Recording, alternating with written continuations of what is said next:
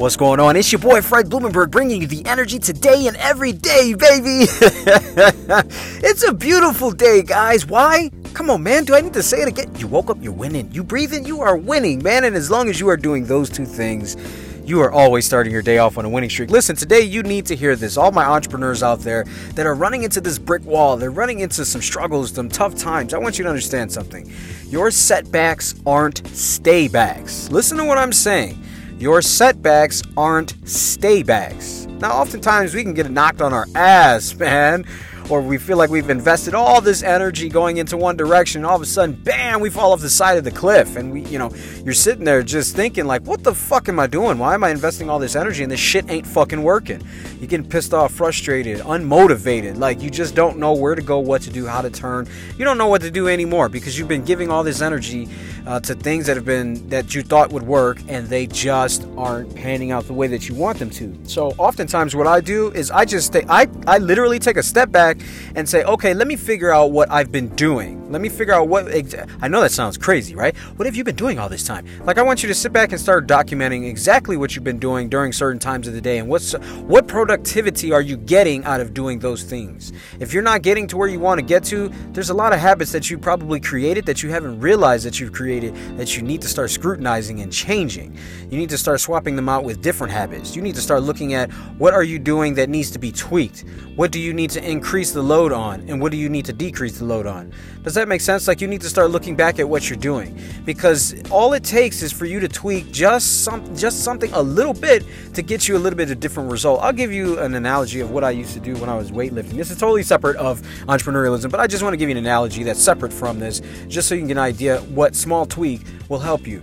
So I was working out in the gym. This was a few years ago when um, I was weightlifting real hard, real heavy and I remember I was doing a deadlift. I think it was 405 was my max at the time. And I remember I got down, had my grip, and, and I and I and I barely could lift it up past my knees. And I'm like, dude, I'm just maxed out. I'm maxed out. And I was working out with this guy that was literally a weight lifter. His name was Zach. I fucking love Zach.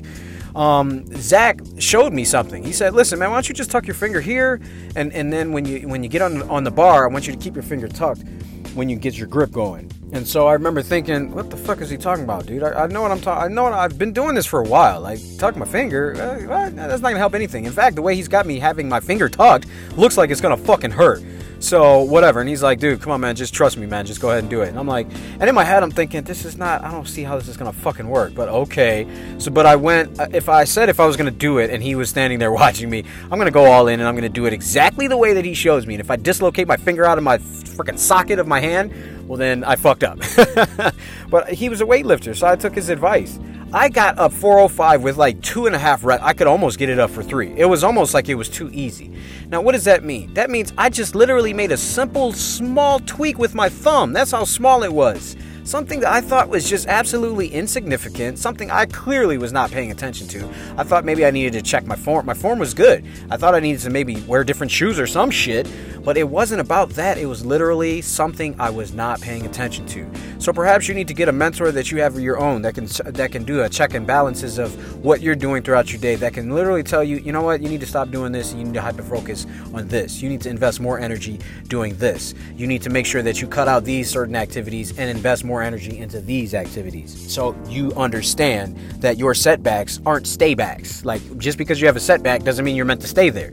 Your setback is meant to show you that whatever you tried isn't going to work. And if you try this again, you're going to get knocked on your ass again. So now it's time to get back up and figure out what we need to change. This doesn't mean that you don't know what you're doing. It just means it's time to change something. And it could be as small as my story example, something as small as just switching movement in your fingers.